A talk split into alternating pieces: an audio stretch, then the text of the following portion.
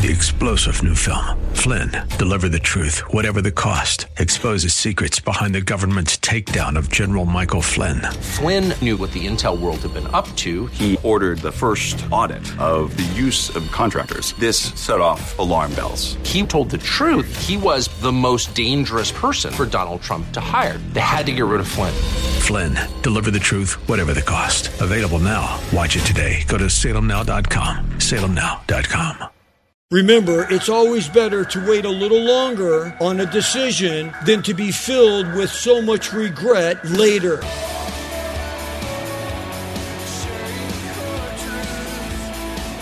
Welcome to Core Truth Radio, a radio ministry of Core Church Los Angeles with pastor and Bible teacher Steve Wilburn. Pastor Steve will be teaching us God's truth right from the Bible with lessons that we may not want to hear, but we need to hear. Let's jump right in today's study.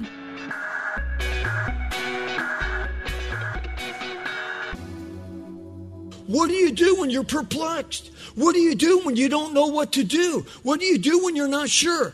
You always go to the Lord. You always go to the Lord. Jacob, he hasn't seen his, his son who he thought was dead for some 23 years now.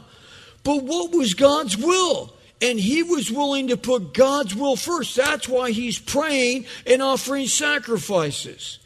I wonder how many huge monumental mistakes you and me could avoid, how many hardships we could miss, how many disasters we could steer away from if we would only seek God's wisdom and will before we moved on with our choice, before we made financial commitments, before we signed on the dotted line, before we said yes to a job, before we got into an ungodly relationship, before we come into some partnership or business opportunity with someone else.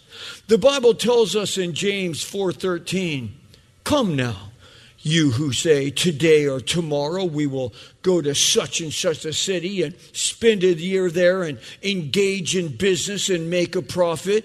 You do not know what your life will be like tomorrow. You are just a vapor that appears for a little while, then it vanishes away. Instead, you ought to say, if the Lord wills, then we will live and also do this or that. We should always be praying, Lord, what is your will? I mean, this looks good on the outside. It sounds promising to the ear, but God, what is your will? Because you know tomorrow, you know six months from now. Yes, we should always seek the Lord's will before we make any hasty decisions. How is it that we always have time to pray after we make the huge mistake. Yet we never seem to have enough time to pray before we make the huge mistake. Why is that? Yes, as Jacob prayed, as he sought the Lord, the Lord appeared to him, confirming with him in his presence, telling Jacob, Do not fear, because God has not given us a spirit of fear. Hey, through all this COVID and everything, how many people were just beside themselves, freaked out? But here we are, a year later, we're, we're still here. I mean, it's just like all that fear. Think about all the fear you had, and it's like, where did it get you? Here we are, we're still here, we're still moving on. If you're filled with fear about any aspect of your life, then that's a good reason to just stop, drop, and pray then you can hurry up and wait upon the Lord. We should always hurry to wait upon the Lord.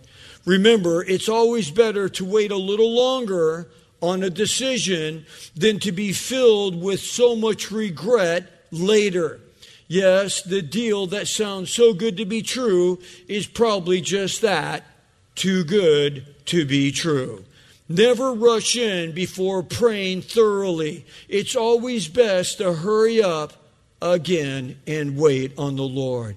Yes, God promised to go down to Egypt with Jacob, and that was all confirmation that Jacob needed. Now his heart is filled. He's like, okay, I know this is a go, this is a green light from the Lord. So Jacob rose up with great confidence with all of his sons and his grandsons, his granddaughters, and grandchildren, and they all moved to Egypt. He goes on in this chapter in verse 8 to 27, naming everyone that came with him.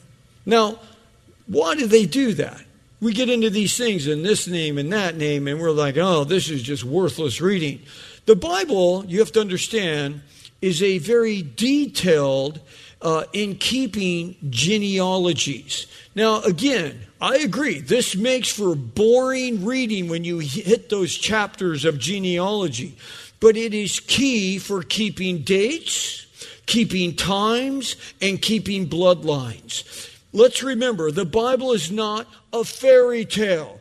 It's a historical document. Verse 26 says that there were 66 people that came with Jacob. Jacob making it 67. Then in verse 27 it says that there were 70 from Jacob. This includes Joseph and his two sons, Manasseh and Ephraim, who were born in Egypt. Now that's noted in verse 20. Just as a side note for you Bible students out there, the number 70, which is first seen here, seems to play a role in the nation of Israel. It appears that God established the first 70 nations in Genesis 10. It was going to be tied with this number uh, of the sons of Israel, who is Jacob. Okay, so this is spoken in Deuteronomy 32 8. Then we see 70 elders in Numbers 11 16. We see 70 years of captivity in 2 Chronicles 36 21. We see 70 weeks in Daniel 9 24, where 69 of those weeks has already happened, and we're waiting for the 70th week, which will be the seven year tribulation period, which could begin at any moment. As soon as the rapture happens, the seven year tribulation period will begin, and that will be the 70th week fulfillment of what Daniel prophesied in Daniel 9 there were 70 translators of the Septuagint, that's the Old Testament translated into Greek. There were 70 members of the Sanhedrin in Christ's day. That was the highest court of leaders that ran Israel. And then there were 70 witnesses that Jesus called to go out and preach the gospel in Luke 10. So, for some reason, God likes this number 70. And here we have it established here in Genesis. Which brings up our second point a blessed reunion. Let's read about this reunion here. So, picking up again in Genesis 46, we'll pick up in verse 29. It says, Joseph prepared his chariot and he went up to Goshen. Now, again, remember, it's been 23 years since he's seen his dad to meet his father Israel. And as soon as he appeared before him, he fell on his neck and he wept on his neck a long time. Then Israel said to Joseph, Now just let me die, since I have seen your face, that you are still alive. And Joseph said to his brothers and to his father's household, I will go up and tell Pharaoh, and will say to him, My brothers and my father's household who were in the land of Canaan have come to me.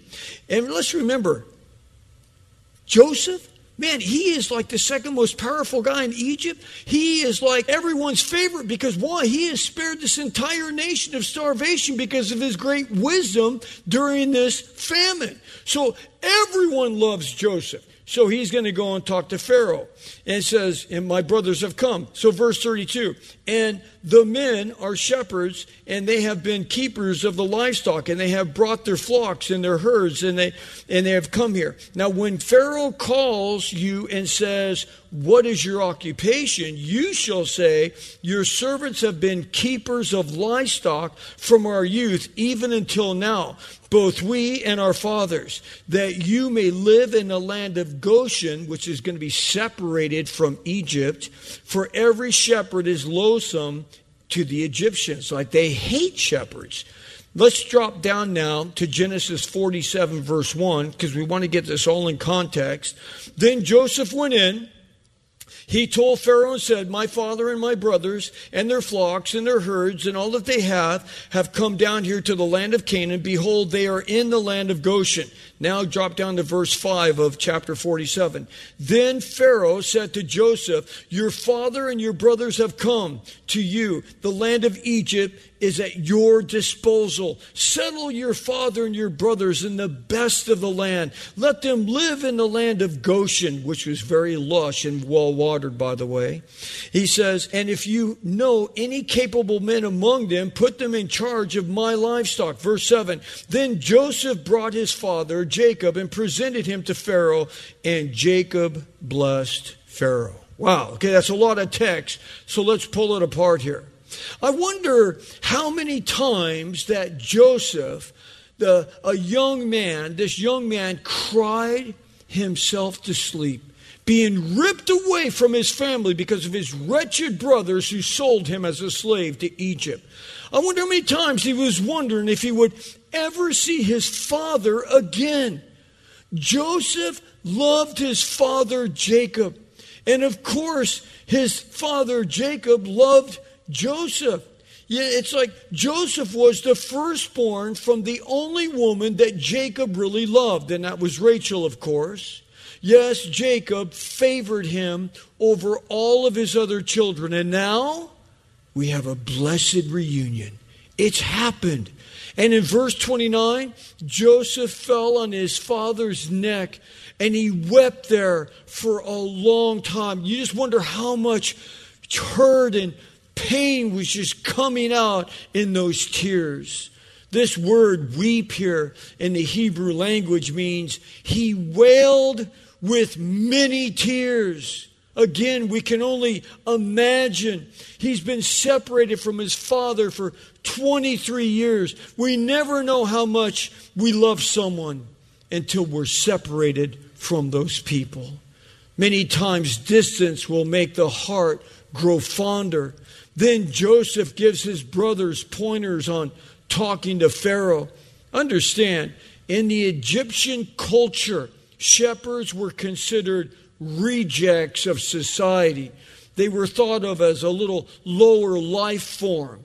Yet, keeping them separated from the mainstream of Egyptian pop culture and lifestyle would play a key role in protecting Israel from intermingling and becoming like the Egyptians. God wanted to keep them separated. So this entire land of Goshen was given to them. There was like a gulf between them and Egypt so they could set up their own culture. Yes, they didn't want to lose their unique relationship with the living God. God told Jacob back in chapter 46, verse 3, that God would make them a great nation there. Then he would bring them back out. So I'm going to bring you back out. That was the plan. And of course, we know that he would do that, but it would be some 430 years later, which is in a future Bible study. We'll get to that another time. But anyway, after they were turned into slaves, that's going to happen, and God would deliver them through Moses, as you know. But again, that's many generations to come. But for now, right now, because of Joseph, the red carpet is being laid out for them. And Pharaoh, instead of treating them like the scum of the earth, they are treated as royalty. And again, why is that? This was all earned through the integrity of Joseph. That whole opening monologue talking about integrity, that's what Joseph had. Through his honesty, his uprightness, his wisdom, and his hard work. Work that was not measured in a day or a week, but rather it was measured over a period of several years during the glory years of Egypt, which led to what God had predicted the worst famine that anyone had ever seen. And God raised up Joseph to not only save his own family, his father Jacob, his brothers, his sisters, his, you know, all of his nieces and nephews, their wives, all of that. It's like not only did he save his entire family, but he also saved, you know, this whole land of Egypt. And during Joseph's time as the second most powerful man in Egypt, right under Pharaoh, he did it with a consistent day in and day out lifestyle of integrity. That's why everyone in Egypt loved Joseph. Everyone loved him. So when his family came, roll out the red carpet. That's why Pharaoh, when he sent all the brand new wagons to go get Jacob and his whole family, he says, Hey, bring your family, but don't worry about your pots and pans. Don't worry about those nasty old sweatpants. We're going to provide everything new for you. Leave that 60s couch with the big floral print on it. Just leave that there. You know, your little shag carpets and all that. We got brand new stuff for you here. Yes, it was all through that lifestyle of integrity that Joseph had lived. It never ceases to amaze me how lazy some people can be. People that have a mentality at work that says this what is the least amount of work I can do and still keep my job? It amazes me, these people, especially now with all the COVID benefits. There are many who would rather just stay home and keep collecting the benefits than go back to work. Know this, I'm going to step on some toes now. If you're a Christian and you're milking the system, you're in sin before God. How about that? If you're able to get back to work, then get back to work. Don't milk the system because it puts it out there for you. You need to work hard. Joseph was a hard worker, and because of that, God blessed him, which brings up our third and final point a faithful God. Let's read here in chapter 47, picking up in verse 13. It says, Now there was no food found in the land. That's how bad the famine was. But you remember, for those of you that missed the earlier studies, there was seven years of abundance and then seven years of horrible famine. We're about halfway through the famine right now. But in those seven years of abundance, because God gave Joseph favor, he stockpiled the food and just huge granaries that he stockpiled for seven years. And now they're living off of the stockpile that he had gathered in those seven years. So it says here, there's no food in the land except a stockpile, of course, because the famine was so severe. In the land of Canaan, languished because of the famine, meaning it just completely swallowed itself up. Joseph, in verse 14, gathered all the money that was found in the land of Egypt and in the land of Canaan for the grain which they had bought. And Joseph brought all the money to Pharaoh's house. That means he sold everything. I mean, people sold everything they had to buy food, and he took all that money, gave it to Pharaoh. Verse 15, when the money was all spent, meaning it was all gone in the land of Egypt and the land of Canaan, he says, all the Egyptians came to Joseph and said, Give us food, for why should we die in your presence? For our money is all gone. Then Joseph said, Well, give me your livestock then and I will give you food. Your livestock, since your money is gone. So then they brought all the livestock to Joseph, and Joseph gave them all the food in exchange for their horses and their flocks and their herds and their donkeys, and he fed them with food in exchange for their livestock that year. Then he just continues on and he took all their land. I mean, he ended up taking everything from everyone, but you had food and you lived. So Joseph, he was a mastermind. Look at what a businessman he was. First, he brings in all the money that he takes in. Then he takes all the animals in exchange for food. Then he takes all the people's labor for food. Then he takes all their land. God blessed Jacob with great wisdom.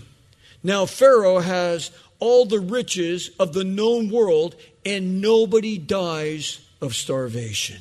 Plus, the nation of Israel is blessed and is flourishing in verse 27. And we know that 430 years later, there's some two to three million people that come out of that original 70. Isn't that amazing? So, unbelievable what God does here. Now, look at what happens to those who will simply walk with integrity. Let's pull all this back together. Why did we start with integrity? We're going to end with integrity. Let's just look at what happens to those who make a decision. So, again, it doesn't matter what side of the tracks you came from. It Doesn't matter if you're a total scumbag before you came to Christ or you were a good person. You drove a Prius and you, you had a small carbon footprint, you know. It's like all I can say if you drive a Prius is get out of the fast lane. Okay, that's all I want to say. Okay, that's it. That's it. With all of that said, whether you were a good person or a bad person when you came to Christ, but now you're a Christian, you should walk with integrity. You know, and here's the blessings of God that will follow you. Proverbs 12:24 says, "The hand of the diligent will rule, but the slack hand will be put to forced labor. You hear that? You know, God will give you rule when you work with diligence. Proverbs 13 11 says, Wealth obtained by fraud dwindles. Meaning, if you rip people off, your wealth that you gain in ripping people off, it'll all dwindle. But the one who gathers by labor increases it. Meaning, when you're a hard worker, you will end up having more in the end than the guy who rips people off. Second Thessalonians 3:10 says, "For even when we were with you, we used to give you this order: if anyone will not work, neither let him eat." Getting back to what we were saying earlier, if you're milking the system, stop milking the system. Get back to work. God says, You need to work. Verse 11 For we hear that some among you are leading an undisciplined life, doing no work at all, but acting like busybodies. Now, such persons are commanded and exhorted in the Lord Jesus Christ to work in quiet fashion and eat their own bread. Wow, praise the Lord. You know, when they first came out with welfare and all that, you know, back in the 30s and 40s and 50s and everything, you know that most Americans would not take welfare? They would lose their job, they would not take welfare because there was an integrity that was in the culture in our society. Now it's kind of like, well, hold on. It's like, well, how much more are my benefits? Oh, I got six more months worth of benefits. Well, I'm not going to look for a job for six months. It's like, we have born a bunch of slackers in this country. But now, as we end here today, I wonder where you stand with the Lord. Are you walking with Him in integrity? Or have you slipped away from that? See, this is what this whole study comes down to. Where are you at with the Lord today? You know, are you becoming that person that God wants you to be? Or are you just, you know, uh, mimicking the culture that we live in? It's a big question. So, God wants this to be a new day for each and every one of us, a fresh day. Because it doesn't really matter what you've done at this point, right? Because you can't change what happened last week and the week before. It's like, but you can change where you move forward from right now. Amen? Father, we just come before you, Lord. We thank you so much for this opportunity, Lord. And uh, God, I recognize that, you know, we have a lot of people watching online, Lord, and we just pray, Father that right now you would convict the heart of every person who's listening to this message. Maybe there's some that you've never really come into a real relationship with Jesus Christ. You know, you've never really made it personal. You don't know that your sin is forgiven. You don't know if you were to die today, you would go to heaven. Well, you need to come to Christ. Or maybe there's some here that you have made a commitment to Christ, but to be quite honest, and maybe even after hearing a message like this, you're thinking, I don't know really how well I'm walking with him. In fact, maybe you would even find yourself as a prodigal son or a prodigal daughter. You've kind of distanced yourself and you've allowed many things that are not right to happen in your life right now. Well, here's some good news. You can come home. Jesus said, Come unto me, all you that are heavy laden and burdened down and I'll give you rest.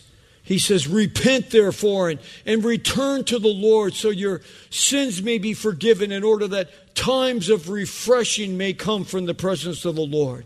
And if you're here today and you need to get right with the Lord and you need a time of refreshing to, to refresh you, to renew you, then you come to Christ now.